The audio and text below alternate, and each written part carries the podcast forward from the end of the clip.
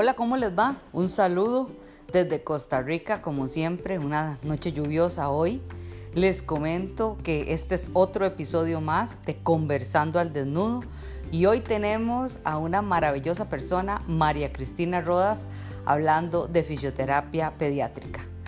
Disfrútenlo, es para nosotros un placer que nos acompañen.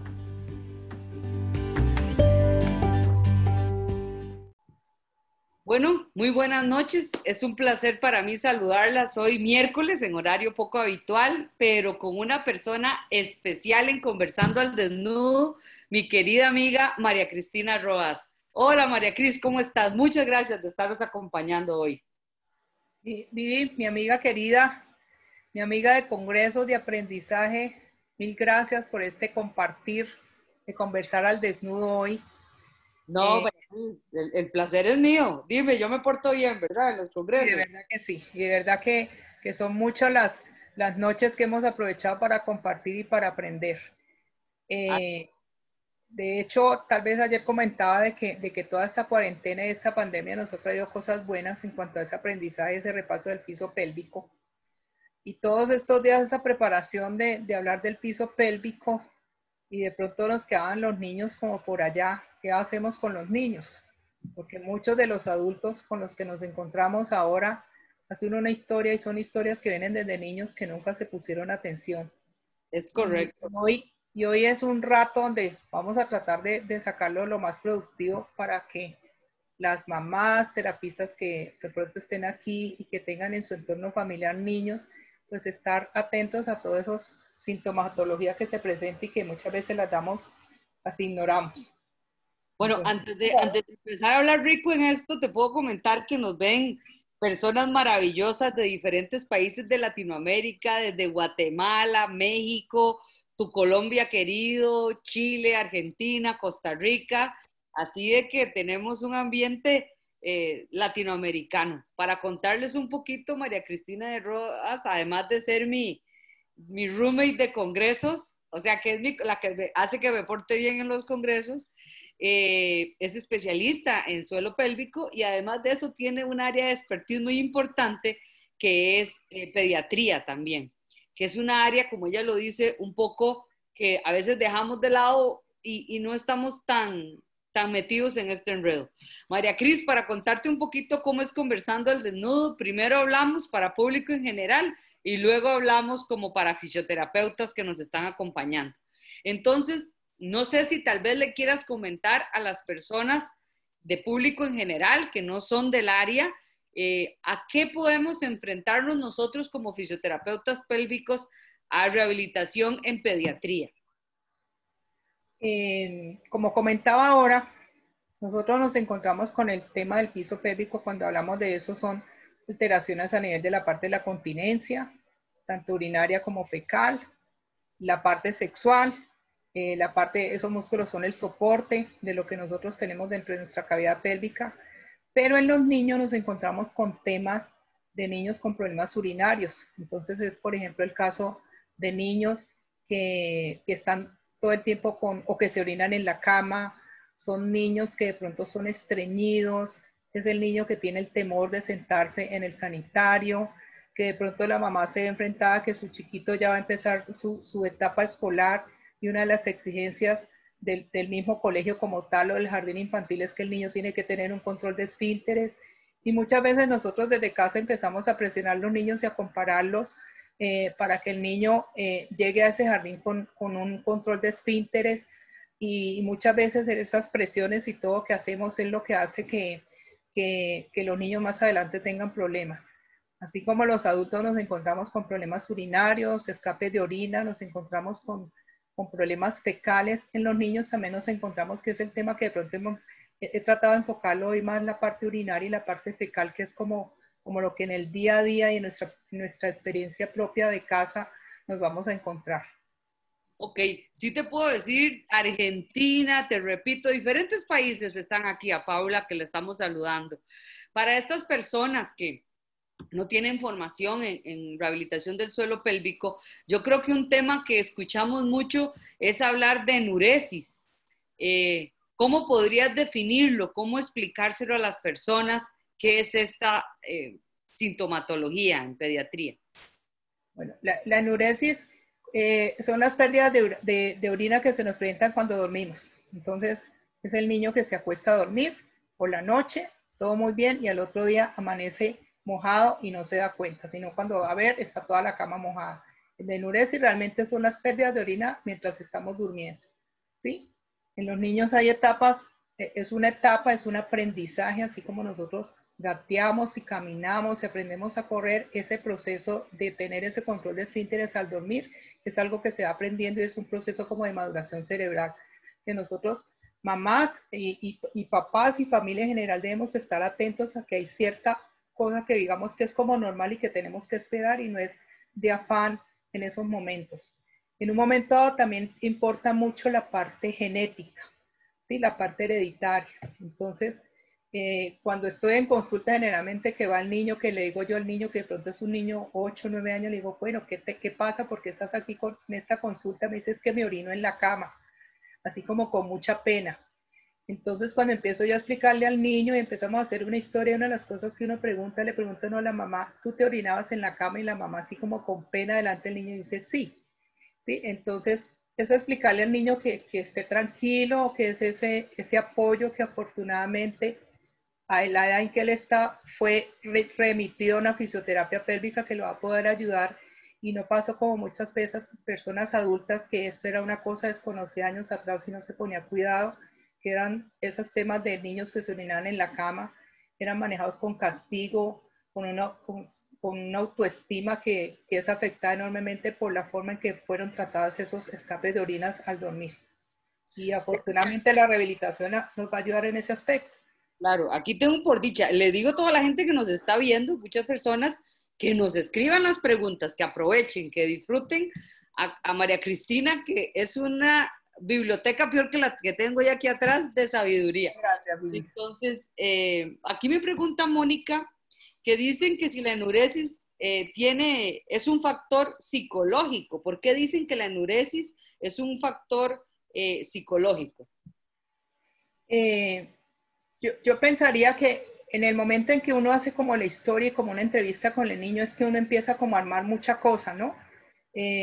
siempre esas enuresis cuando uno hace una historia, uno pregunta si el niño en el momento en que está, ha tenido alguna etapa de su vida en que ha tenido un control de, esas orinadas en la noche. Muchas veces el niño tenía un control y pasó algo. Pasó algo, por ejemplo, se murió alguien en la casa, se cambió de ciudad, hubo algo en su casa que lo afectó mucho, como esa parte, la separación de los padres, la entrada al colegio, todo eso en un momento, eso, esa parte psicológica se vio afectada. Entonces, en el momento de la historia, uno puede en un momento decir, bueno, pudo haber alguna parte psicológica eh, que afectó la continencia del niño que en un momento ya la tenía. Por eso, en todos esos manejos de, rehabilitación como tal, nosotros los fisioterapeutas que manejamos toda esta parte del piso pélvico, es importante que ese manejo se haga de una forma interdisciplinaria. Si no, lo, no podemos estar aislados, es algo que debe consultarse con un pediatra, con nefrólogos, urólogos, gastroenterólogos, porque muchas veces lo dejamos todo a que es algo psicológico, los escapes del niño, y en el trasfondo puede haber algo más que tenemos que estar atentos para que eso no nos avance. Eh, algunas veces cuando los pacientes llegan a nosotros, ¿verdad? Eh, ese síntoma característico de, perder eh, pues el control nocturno, eh, yo creo que es el síntoma más clave que los papás nos, nos refieren. Eh, yo creo que podríamos analizar de que generalmente hay dos tendencias, ¿verdad? Una, que el niño no llega a controlar esfínteres adecuadamente y otra en la cual el niño controló esfínteres y pierde ese control, ¿verdad? Eh, son dos casos diferentes. ¿Qué nos puede referir de cada una de estas dos clasificaciones, si se podría decir.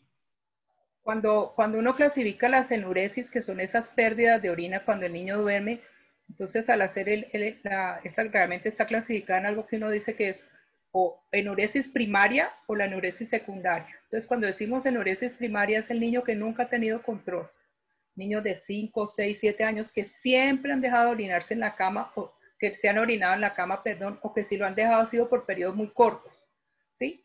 Entonces la clasificaría uno como una enuresis primaria. Y la secundaria de pronto es el niño que estuvo muy bien, cuatro o cinco años y de pronto pasó algo y empezó a orinarse, ¿sí? Después de tener un control, llevar un año, unos seis meses sin orinarse, empezó a, a, volver a tener pérdida de orina. Entonces ahí la clasificaríamos como una enuresis secundaria.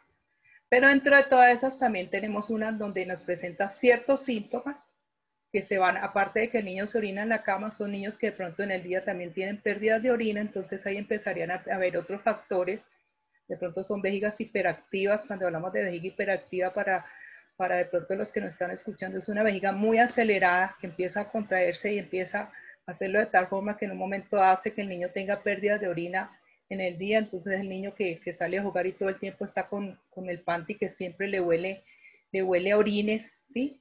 Eh, entonces ahí es donde empiezan a jugar muchos otros factores. Pero así a grandes rasgos uno la puede clasificar o, primaria, pues es el que nunca ha tenido un control, o la secundaria, que es el niño que tenía control y lo perdió.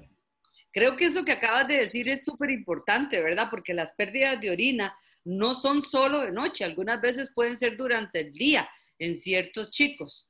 Eh, para esos papás que nos pueden estar escuchando, ¿qué signos importantes deberíamos de tomar en cuenta si, si, si vemos algo? O sea, ¿qué puede alertarnos que haya anormalidad? Eh, de pronto, una parte importante que uno tiene en cuenta es cómo está la ingesta de líquidos en el niño, ¿sí?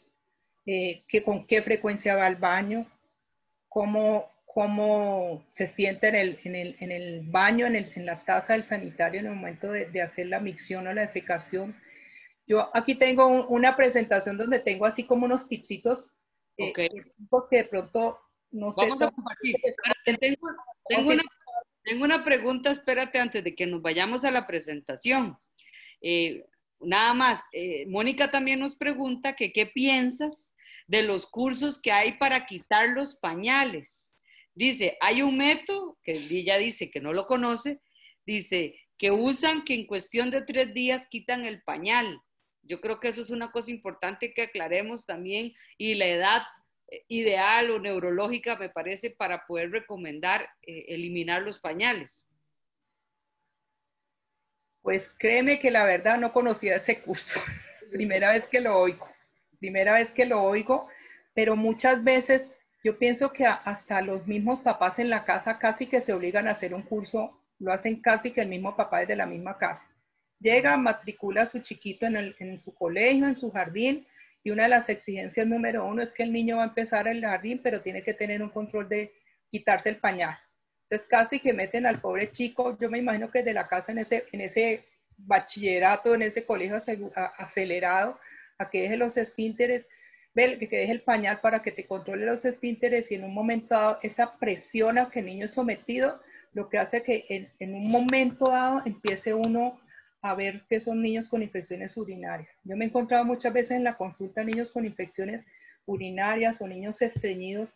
Cuando uno le pregunta a esa mamá o a, o a, esa, o a esa familia en qué momento dejó el pañal, hay mucha asociación que niños que dejan el pañal tan pronto son niños que van a empezar a presentar todos esos síntomas urinarios y, de estreñimiento, ¿sí? Yo una, una mamá, de, de, hecho lo aprendí una vez de una mamá que me dijo, imagínese yo todo, yo feliz porque mi niño a los nueve meses ya había dejado el pañal, ¿sí? Y resulta que todo lo que ella se ahorró en esos pañales que dejó de comprar fue lo que tuvo que, alrededor de los cuatro o cinco años, tuvo que dejar de trabajar porque su niña empezó con unas infecciones urinarias en tal extremo que se la pasaba muchas veces hospitalizada.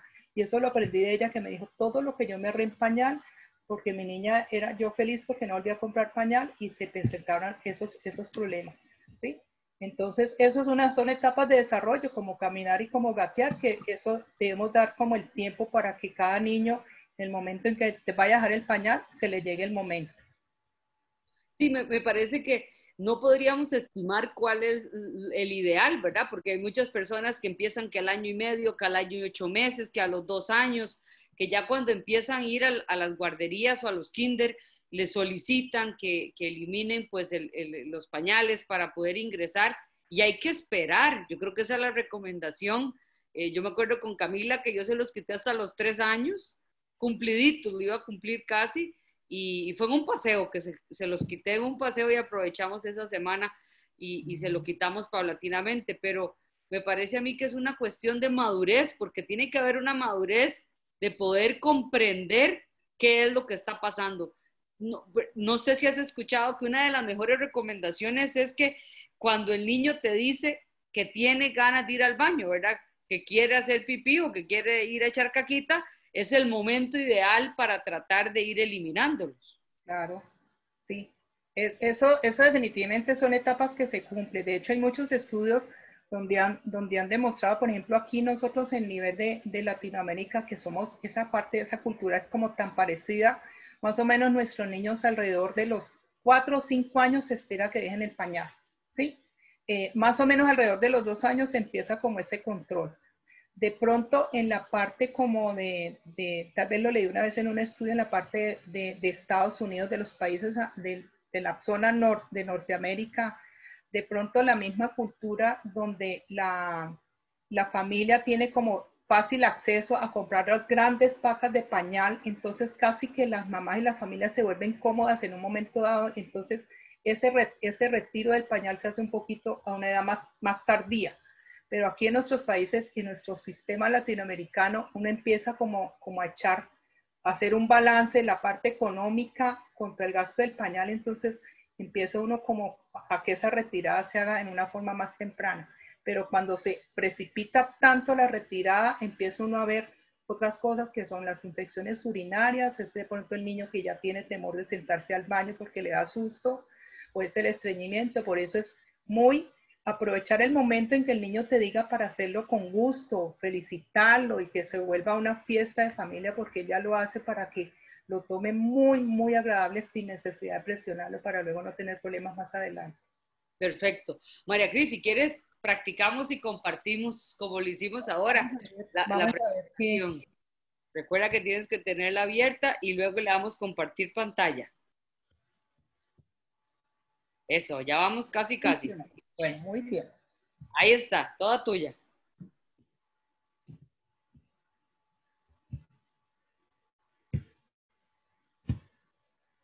Bueno, entonces, eh, estamos conversando todo el tema del piso pélvico.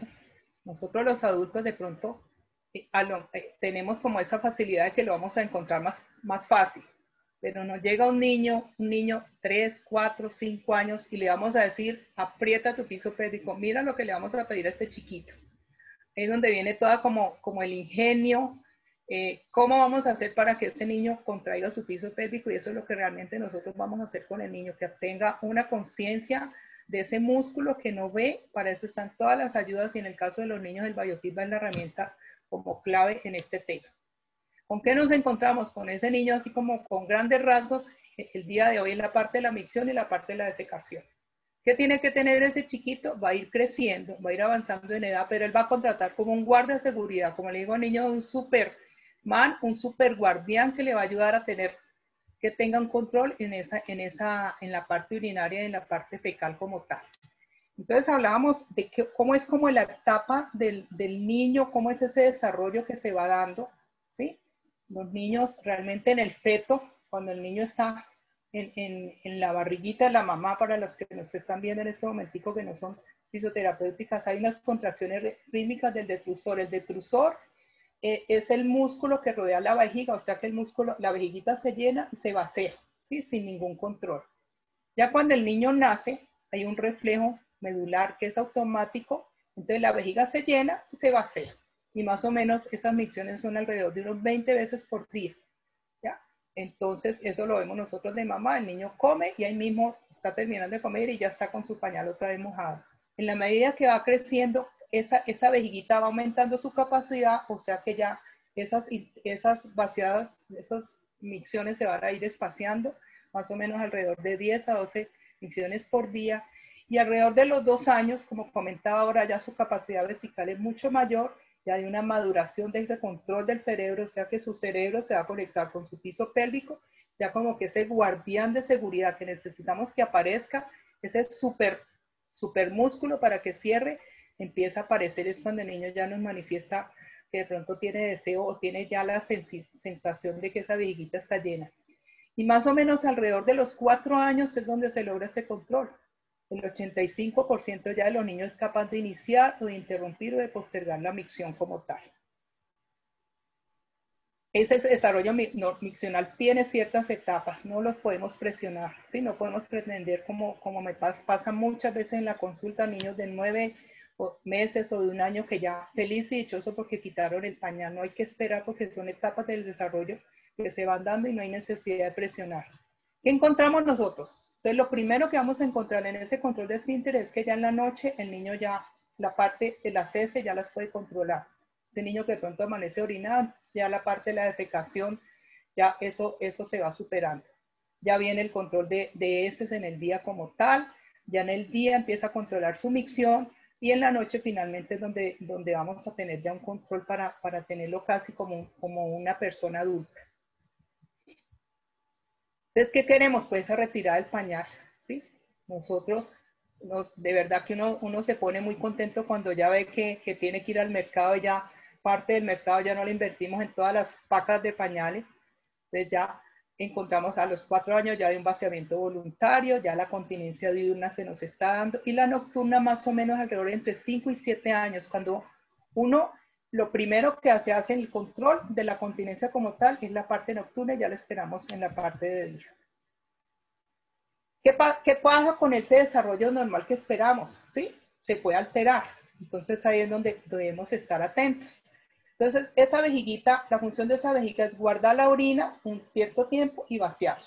¿Qué podemos encontrar? Que en la fase del llenado, cuando ella se está almacenando la orina, podemos encontrar muchas, varias alteraciones. Podemos alterar o que la frecuencia urinaria está aumentada, ¿sí? Cuando decimos aumentar es un niño que a cada rato va al baño, podemos encontrar niños que más de ocho veces va al baño, por eso la importancia de mirar por qué está entrando al baño, ¿será que está tomando mucha agua? ¿Sí? Entonces ahí es donde nosotros como mamá o como familia tenemos que estar atentos y hacerle ese seguimiento al niño, no dejar que pasen y pasen muchos días, meses y años con el mismo, con el mismo hábito. O podemos encontrar lo contrario, es el niño que casi no orina. Entonces se va uno de paseo, salió en el carro y el niño no orinó, sino hasta pasadas muchas horas. ¿Qué nos podemos encontrar contra el almacenamiento? Que, que haya incontinencia. Cuando hablamos de incontinencia son los escapes de orina. Es el niño que está continuamente mojado o es el niño que tiene escapes de orina, ya sea en la noche, en, la, en el día o se, va, o se va combinando toda esta, esta parte de incontinencia. La urgencia es el niño que, que, va, voy con él, voy por el centro comercial y es el niño que me dice, mami, pipí, y hay, hay, que salir corriendo pues por todo el centro comercial porque el niño no es capaz de aguantar, entonces es una urgencia urinaria, es un síntoma al que debemos estar atentos. Y la nocturia es el niño que necesariamente se está levantando en la noche, ¿sí? Eh, es el niño, es el niño que, despierta para orinar. Muchas veces eh, no, hay tanta incontinencia, pero mm, muchas veces los niños se levantan por algún otro motivo. Es el niño que se soñó, que tiene miedo, que, quiere estar en la cama de los papás. Bueno, una parte la...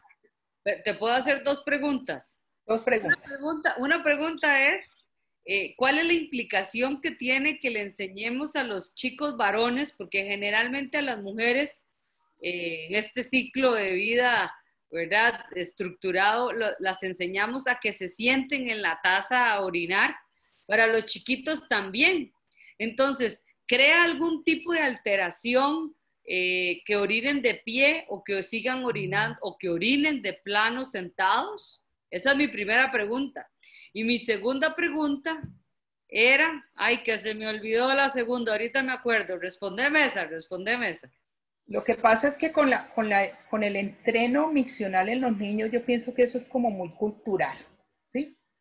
Eh, muchas veces el hecho de que el niño se siente en la taza del sanitario, pues el papá va a decir, no, los hombres orinan de pie.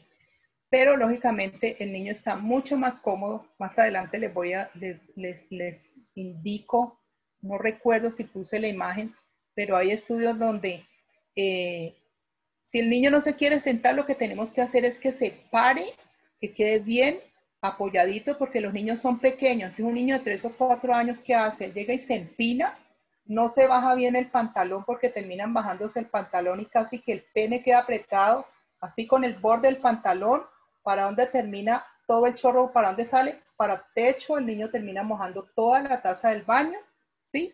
La mamá lo regaña y eso es pelea continua porque siempre el niño entra toda carrera, no se baja el pantalón porque es muy pequeñito o si es muy pequeñito él termina empinado y el pene no se relaja y queda aprisionado. Entonces, uno de los consejos es cuando yo tengo un niño, le digo, en tu casa siéntate donde te puedas sentar, orinas bien, pero si te coges en la calle lo haces de pie, ¿sí? Pero yo pienso que es más como la parte como cultural en ese sentido. Y en las niñas, una de lo que hay que insistir necesariamente es que la niña se siente en su taza del sanitario, que es una niña muy pequeña, tenemos que facilitarle que, que quede bien sentadita poniéndole el reductor para la taza del sanitario, los pies apoyados en el piso, las piernas abiertas, que los panties se los baje debajo de las rodillas y que lo haga sin ninguna falta. Desde ahí, desde la misma casa, es donde nosotros eh, aprendemos y evitamos y enseñamos a esos niños a, todos esos problemas de, de la continencia y pues, sobre todo en el hombre que mojen la taza del sanitario como tal. ¿Sabes quién nos está viendo? nuestro elemento de, de, de, de Congresos ALAP, nuestra amiga querida Patri, la doctora Patri. La Qué rico, Patricia. Un saludo grandote. La que nos quiere tanto. Sí. Adelante, adelante. Sigue adelante si quieres. La futura colega que va muy adelantada. Sí, exacto. Para, los que nos, para, Patricia es una amiga uróloga del Uruguay, les voy a contar ella estaba, se ha reunido con nosotros varias veces, nos hemos encontrado en congresos de ALAP el año pasado, tal vez sería el año pasado, y no recuerdo que nos encontramos. Un montón, no solo ese. Como nos encontramos y llega muy emocionada, dice, chicas, les voy a contar algo. Estoy estudiando fisioterapia y voy a encaminarme a la fisioterapia pélvica. Entonces, pues nos dio mucha alegría y mucha emoción porque ella se emocionó mucho de vernos a nosotros en todo este campo, en todos los temas que, que conversamos, que, que se metió. Ya es una futura colega. Yo pienso que ya va adelantadita ya en esto vamos a tener como una fisioterapeuta más con dos carreras, es médica urologa y está estudiando fisioterapia como, como todo, como que la contagiamos de, del ánimo y la pasión por el piso pélvico. Así es. Adelante, amiga, con la evaluación. Y tras, en la evacuación, la evacuación, la vacilación es el niño que de pronto orina de a poquito, vamos a ver, hay un chorro débil, es el niño que puja para orinar, ese niño que empieza a orinar y el chorro se le para, o muchas veces salen corriendo y, se suben la ropa toda carrera y van a ver y se van a jugar y se orinan en la mitad del juego. Y cuando hablamos de disuria, aquí nos referimos es al dolor, al niño que, que se queja de dolor en el momento de, de, la orinada, que también tenemos que poner cuidado en ese aspecto. Otra parte son los niños que en el momento de la micción hay un dolor genital o en el tracto urinario como tal. Hay dolor vesical, entonces el niño que duele, que se queja de dolor en la parte suprapúbica, muchas veces está relacionado con vejiga, hay que poner atención a eso, o es el dolor en la, en la uretra, de pronto el niño que está orinando se queja de dolor en el pene, pero muchas veces el niño no lo manifiesta, entonces ¿qué hacen esos niñitos? Empiezan a postergar la micción y cuando vamos a ver de pronto nos encontramos de, con cuadros de infección urinaria como tal. O el dolor genital, ¿sí? Muchas veces eh, uno de pronto se confía como mamá de que la niña ya es grande, que ya es capaz de hacerse su higiene genital y las niñas o los niños no lo hacen bien y cuando de pronto llega uno grandes sorpresas de que va uno a ver la niña porque está con ese quejándose de dolor en la zona genital, nos encontramos con muchas dermatitis, eh, con estreñimiento como tal, o en los niños que se queda un poquito de orina en el prepucio, eso también produce irritaciones en la piel como tal.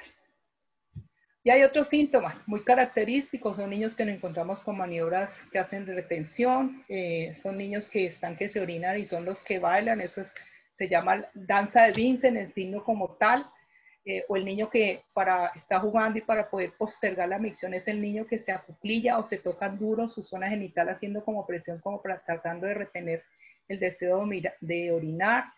Es el goteo con micción, se levantan tan pronto de la, de la taza del sanitario que no terminan de que la vejiga se vacíe toda, entonces termina la ropa mojada, es el chorro que sale disperso, termina mojando por todo lado, o es la que hace al contrario, la que hace una retención, que orina muy poquito y empieza a dejar residuos de orina dentro de la vejiga. O la sensación de vacación incompleta. Entonces lleva a la niña, por ejemplo, orina y al ratico va, vuelve y entra, o estamos en un centro comercial en la la niña o el niño que no deja hacer nada porque a toda hora quiere estar buscando el baño y a todos estos síntomas donde debemos estar atentos. ¿Ya? Entonces, ese aparato urinario como tal, donde está importante la parte de la continencia y la parte de la evacuación, hay que tener mucho cuidado, estar atentos, la vejiga debe vaciarse sin esfuerzo, eso permite proteger el, el árbol, la parte superior, los riñones, y para que todo eso se, pues tiene que ir de la mano de la continencia, tiene que haber un vaciado normal y una continencia normal. También nos encontramos otro aspecto grande, por el otro lado, en la parte del estreñimiento muchas veces nos encontramos con niños estreñidos o ha habido trauma o ha habido estrés o se cambió la rutina o, muchas veces lo hacen por llamar la atención. De pronto ahí viene como esa parte psicológica que comentábamos al comienzo y que estar cuidado del niño si venía normal, porque se estreñó, porque está estreñido, perdón. Eh, muchas veces el mismo entrenamiento defecatorio precoz, presionando la, la, familia, bueno, tiene que sentarse, los obligan a sentarse para poder que haya una evacuación. Eso hace que cree estreñimiento. Y una vez, ahora recuerdo el caso de una niña que tenía unos 8 o 9 años, la niña llegaba con, su, con sus panties eh, untados de, de, materia fecal como si se hubiera hecho la higiene mal. Entonces la mamá se enojaba con ella porque llegaba sucia, la niña llegaba del colegio y la mamá la sentaba dos o tres horas en el sanitario hasta que le hiciera popó.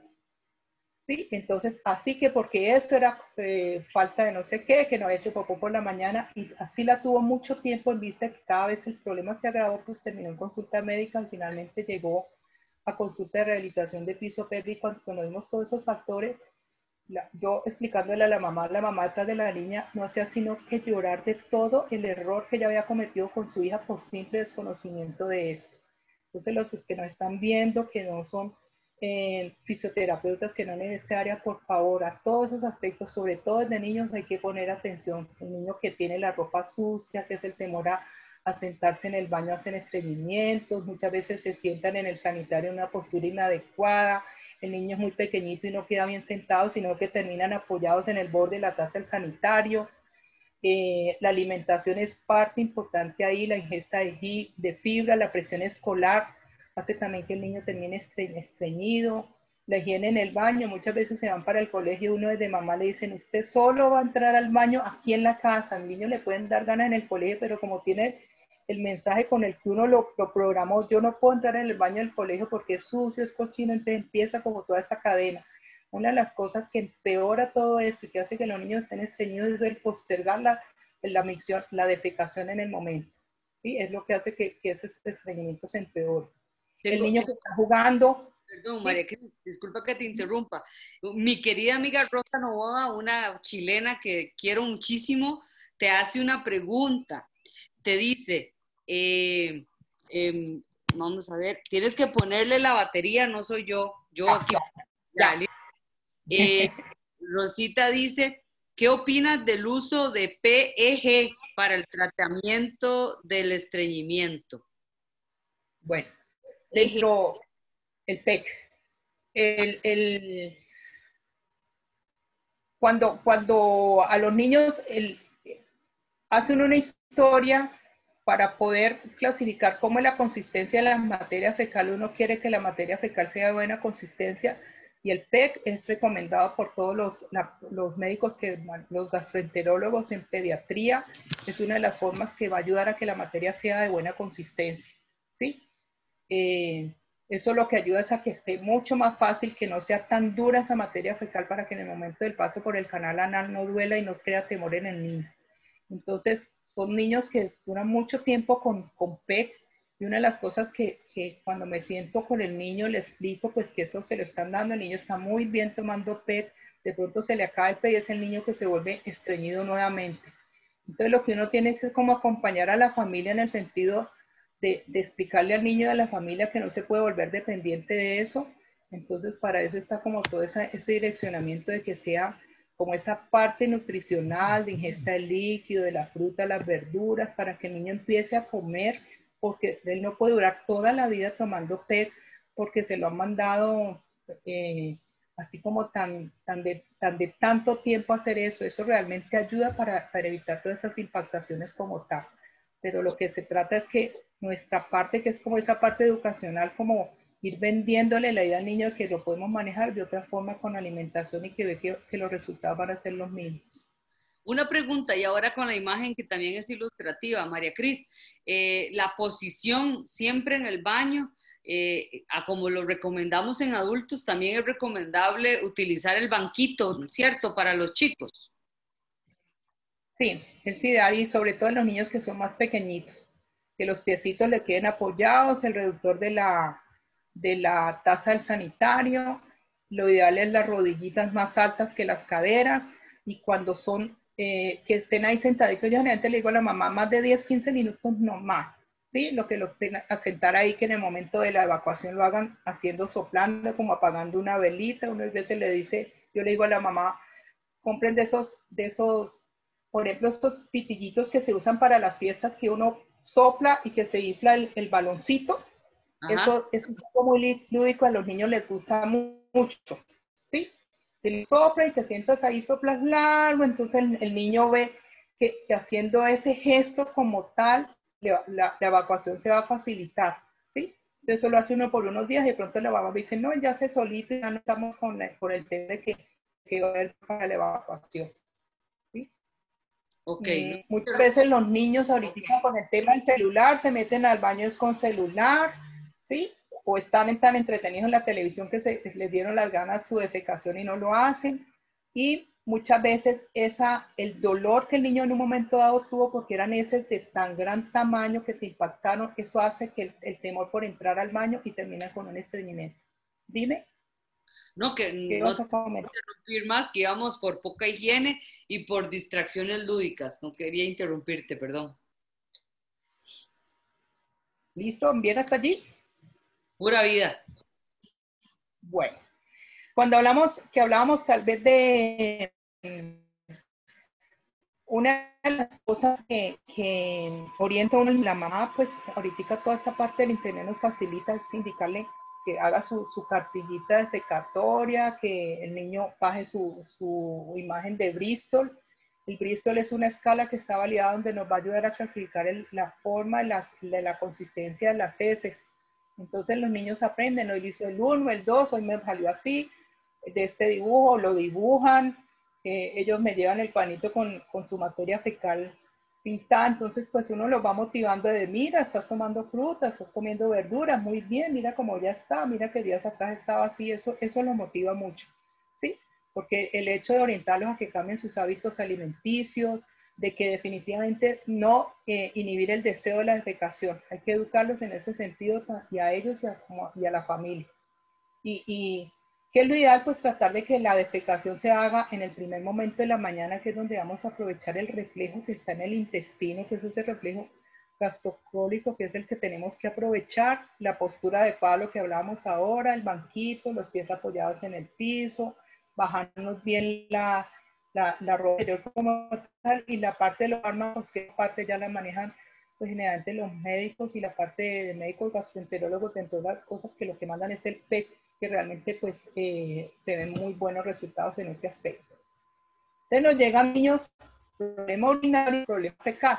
Entonces ahí es donde está pues poner todo nuestro conocimiento en, ese, en, ese, en esos casos y definitivamente el mejor tratamiento tenemos que hacer una buena historia para poder hacer el diagnóstico adecuado en ese caso de toda esa herramienta, esa caja de herramientas que tenemos nosotros las fisioterapeutas hacerlo para aprovechar con, con, los, con estos pacientes. A ver qué vamos a hacer, qué recursos de toda nuestra caja de herramientas vamos a usar con, con estos niños. ¿sí? Y definitivamente los niños cuando llegan a la consulta son niños que llegan muy ansiosos. Muchas veces, en el caso, por ejemplo, de niños con estreñimiento, son niños que la única forma de desimpactarlos ha sido llevándolos muchas veces a la clínica a que les hagan un enema. Entonces son niños que vienen con un temor enorme de ir a un sitio como es una consulta de fisioterapia que se encuentran allí, no, pues es como una clínica, no, que me van a hacer otra vez el enema, entonces el niño llega muy temeroso. Y esa primera parte es la clave en todo este control, ¿sí? El ser amistosos con el niño, mostrarle que ahí no va a pasar nada, hacerle como un tú, mira lo que vamos a hacer, vamos a hablar, mira lo que te voy a enseñar, todo eso, entonces ahí como que nos nos ganamos ya la confianza del niño para podernos facilitar en el trabajo posterior. ¿sí? Llega el niño, hacemos la historia, como en todo es una historia, la primera cita es una conversa, como le digo yo a todos los pacientes, es una, es una cita donde vamos aquí sentados, vamos a conversar, vamos a hablar de todo sin afán y hacemos una explicación de la anatomía. Yo lo hago con los niños muy, muy parecido a que lo hago con adultos. Los niños de ahora, yo no sé si es que sean más inteligentes o qué, pero los niños de ahora son muy pilos y se, se captan todo con una facilidad enorme. Tú le explicas la anatomía al niño, le muestras todo y ese niño nos va a colaborar enormemente en toda su rehabilitación. Y voy a la parte de la exploración física como tal. Eso lo hacemos en otro momento. Siempre el niño, así sea, aquí en Colombia las leyes, los, menores de edad son, un mayor de edad es mayor de 18 años, pero así de 18 años para abajo, siempre está acompañado por su mamá, que, será como la persona inmediata para su acompañamiento o con una persona adulta. Jamás se atiende un niño solo, ¿sí? Y en esta parte del piso de pélvico como tal, que es muy, es muy, sobre todo es el ambiental que nosotros vamos a tocar.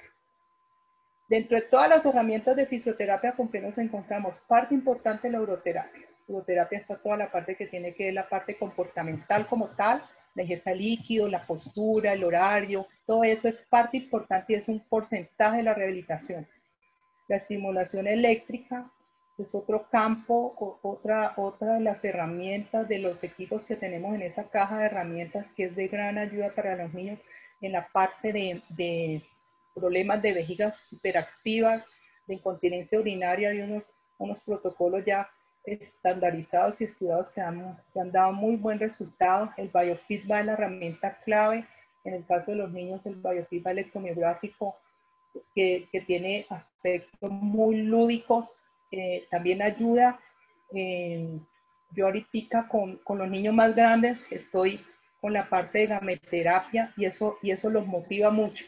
Sí, es el niño grande por ahí, 9, 10, 11, 12 años, es el niño que ya nos, que ya nos ayuda. Entonces, digo, bueno, y vamos a hacer el piso pélvico y vamos a hacer con toda la gameterapia y realmente los resultados que, que hemos obtenido en ese, que he obtenido en ese manejo han sido, han sido muy agradables la postura, la respiración, sabemos todo, el conjunto de todo, trabajar esa musculatura en equipo, lo que nos ayuda, entonces tampoco la dejamos, la dejamos a un lado, ¿sí? Definitivamente el, tratamiento con los niños tiene que ser muy dinámico. Yo no puedo tener el niño siempre a que venga, pues, quítese la ropa, el biofilm va, váyase, chao, a la siguiente sesión lo mismo porque el niño se va a aburrir.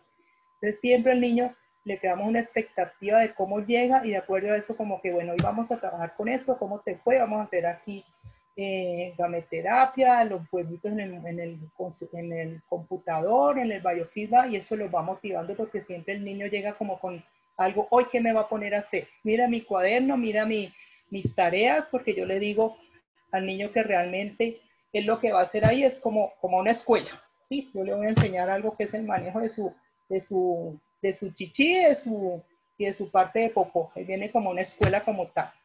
Pero yo para poder ayudar a ese niño de esa escuela que va a ir conmigo, que es la parte de la defecación y la micción, definitivamente en esto es el conocimiento.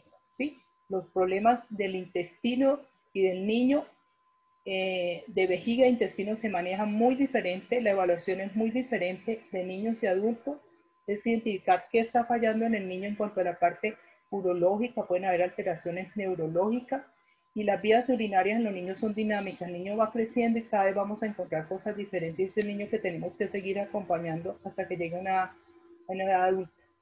En cuanto a los problemas mm, urinarios como, como tal que nos encontramos en los niños, tenemos vejigas hiperactivas, están los reflejos vesicoureterales, hay las disinergias vesicosfinterianas, que es muy común que nos pueden llevar a infecciones urinarias como tal o estreñimiento, vejiga o intestinos neurogénicos, niños con malformaciones anorrectales, anos imperforados, el estreñimiento, la encopresis, cuando hablamos de encopresis es el manchado en la ropa, el niño es que es estreñido y de pronto va a haber uno y es como si se hubiera hecho mal la higiene, eso es encopresis, las infecciones urinarias, es el niño que muchas veces han sido tratados tratamientos de larga data, siempre por infección, hospitalizados, con manejo antibiótico, muy, muy infecciones recurrentes Cuando de pronto eh, vemos si son niños que cuando vamos a ver hacemos una historia, es el niño que no toma agua, que no orina, que no se baja los panties, que siempre vive con la ropa húmeda, entonces todas esas cosas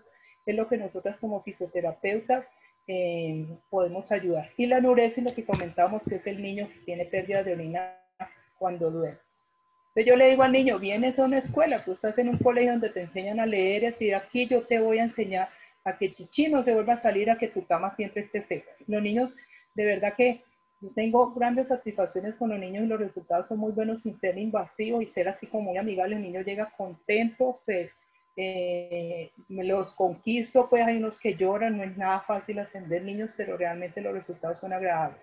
Que entiendan qué es lo que le está pasando a su vejiga, que cuando le da parte intestinal explicarles bien qué es lo que tenga y que identifiquen su músculo. Sí, tengo todos los modelos anatómicos, les muestro que ellos lo toquen, lo miren, explicarles si no, hacerle un dibujito, llega al cual no le pinto y todo, y realmente los niños es muy, muy satisfactorio porque el niño se compromete con el tratamiento y eso es lo que queremos. ¿sí?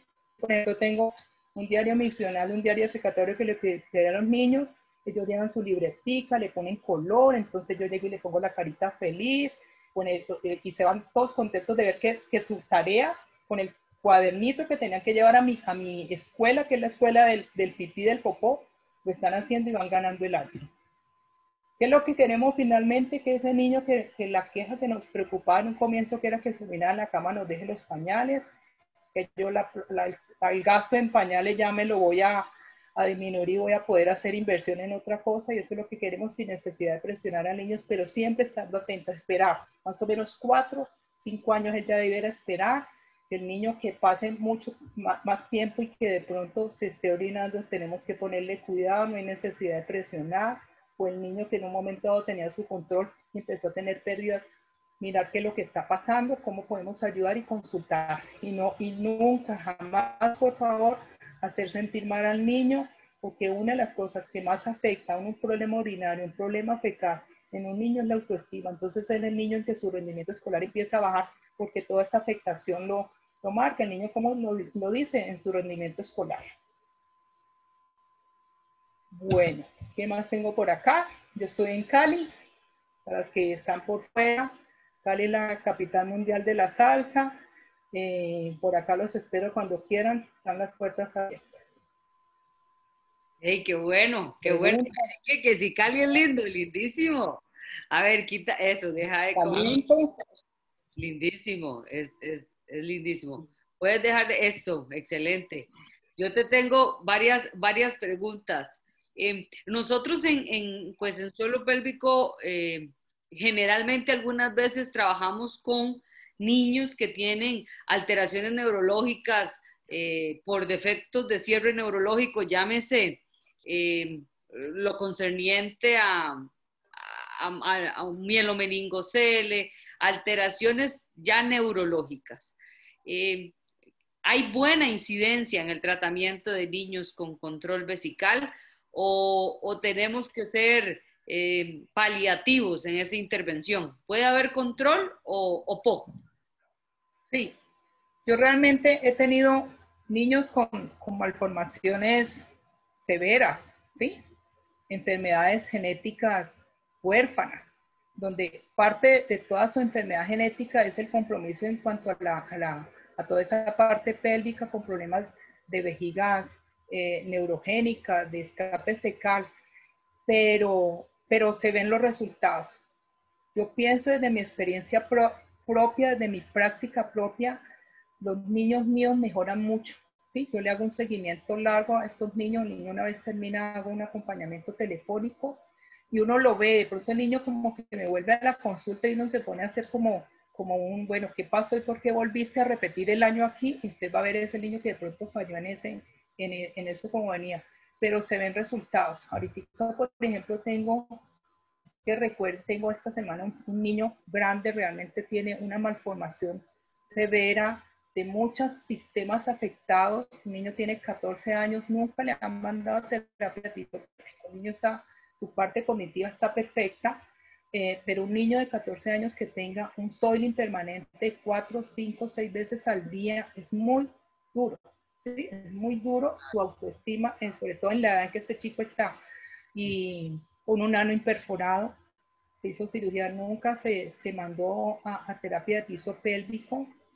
Eh, desafortunadamente, como en esto, el niño realizó terapia de piso pélvico, ¿sí? En otro sitio donde nada que ver con el piso pélvico, hizo muchas sesiones, nunca se dio resultado. Y conmigo ahí hemos notado grandes, grandes resultados, apenas llevamos cinco o seis sesiones, el niño se le ve en la cara, llega contento, la mamá está contenta, estamos haciendo un seguimiento de diario defectatorio con esa malformación tan marcada, porque son múltiples afectaciones las que él tiene, y el hecho de que el niño logre que ya su ropa no, no tenga que, que ya pueda jugar fútbol con sus amigos y no manche la ropa, ya es un logro en cuanto a la autoestima y la parte psicológica de, de esos niños como tal. Es de paciencia, son tratamientos largos, el sistema de salud a veces limita mucho la asistencia de sus pacienticos a la consulta, pero, pero ahí está, esa parte como esa de la uroterapia, que la mamá y la familia entiendan que no es que esté conmigo en la consulta permanente, sino que lo que uno les haga y les diga, por favor lo hagan al pie de la letra, ¿sí? Que cualquier cosa siempre están las puertas abiertas para una llamada, un acompañamiento, pero que lo hagan, pero se den resultados. Bueno, no sabes quién nos está escuchando. Aquí está nuestra querida amiga Jennifer Boll para saludarla con mucho gusto y íntima amiga de nosotros y, saludos a ella. Yo creo que eh, yo he tenido experiencia eh, valiosísima con niños que han sufrido diferentes tipos de malformaciones eh, a nivel rectal. Y, y definitivamente de que es un proceso que se va llevando a cabo eh, me parece que definitivamente hay bastante evidencia científica y la experiencia clínica que uno tiene es vital. Eh, vos sabés lo que yo aprecio los agentes electrofísicos, pero definitivamente tiene que ser un abordaje integral, un abordaje en donde el juego, ¿verdad? Eh, la empatía con el niño, la relación con esa familia nos puede dar un resultado bastante importante en, el desarrollo. No es lo mismo que un adulto, eso, eso es una cosa que hay que comprender y, no se puede ser tan agresivo si para los adultos hablar de, agentes electrofísicos, de utilizar un electrodo intracavitario, eh, es un poco agresivo en niños, todavía es bastante más complejo.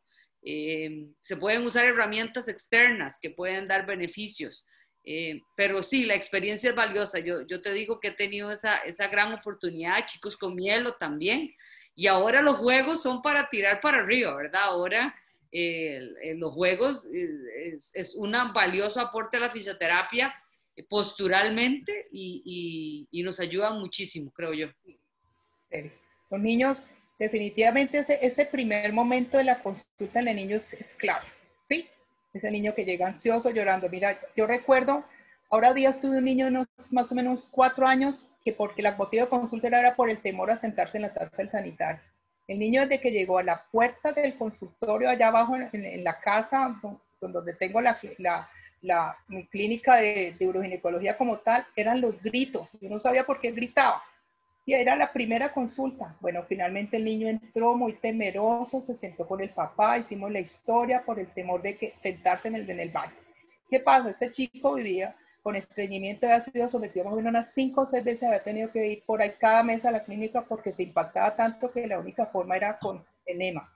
Duramos más o menos unas tres o cuatro sesiones donde el niño se quedaba sentado al lado de la familia en el asiento y el que se acostaba era el papá el papá se quitaba el pantalón, se quitaba los pantaloncillos y el papá hacía los ejercicios conmigo. Yo no tocaba al papá, yo solo lo miraba. Entonces yo le decía, no recuerdo cómo se llamaba el niño.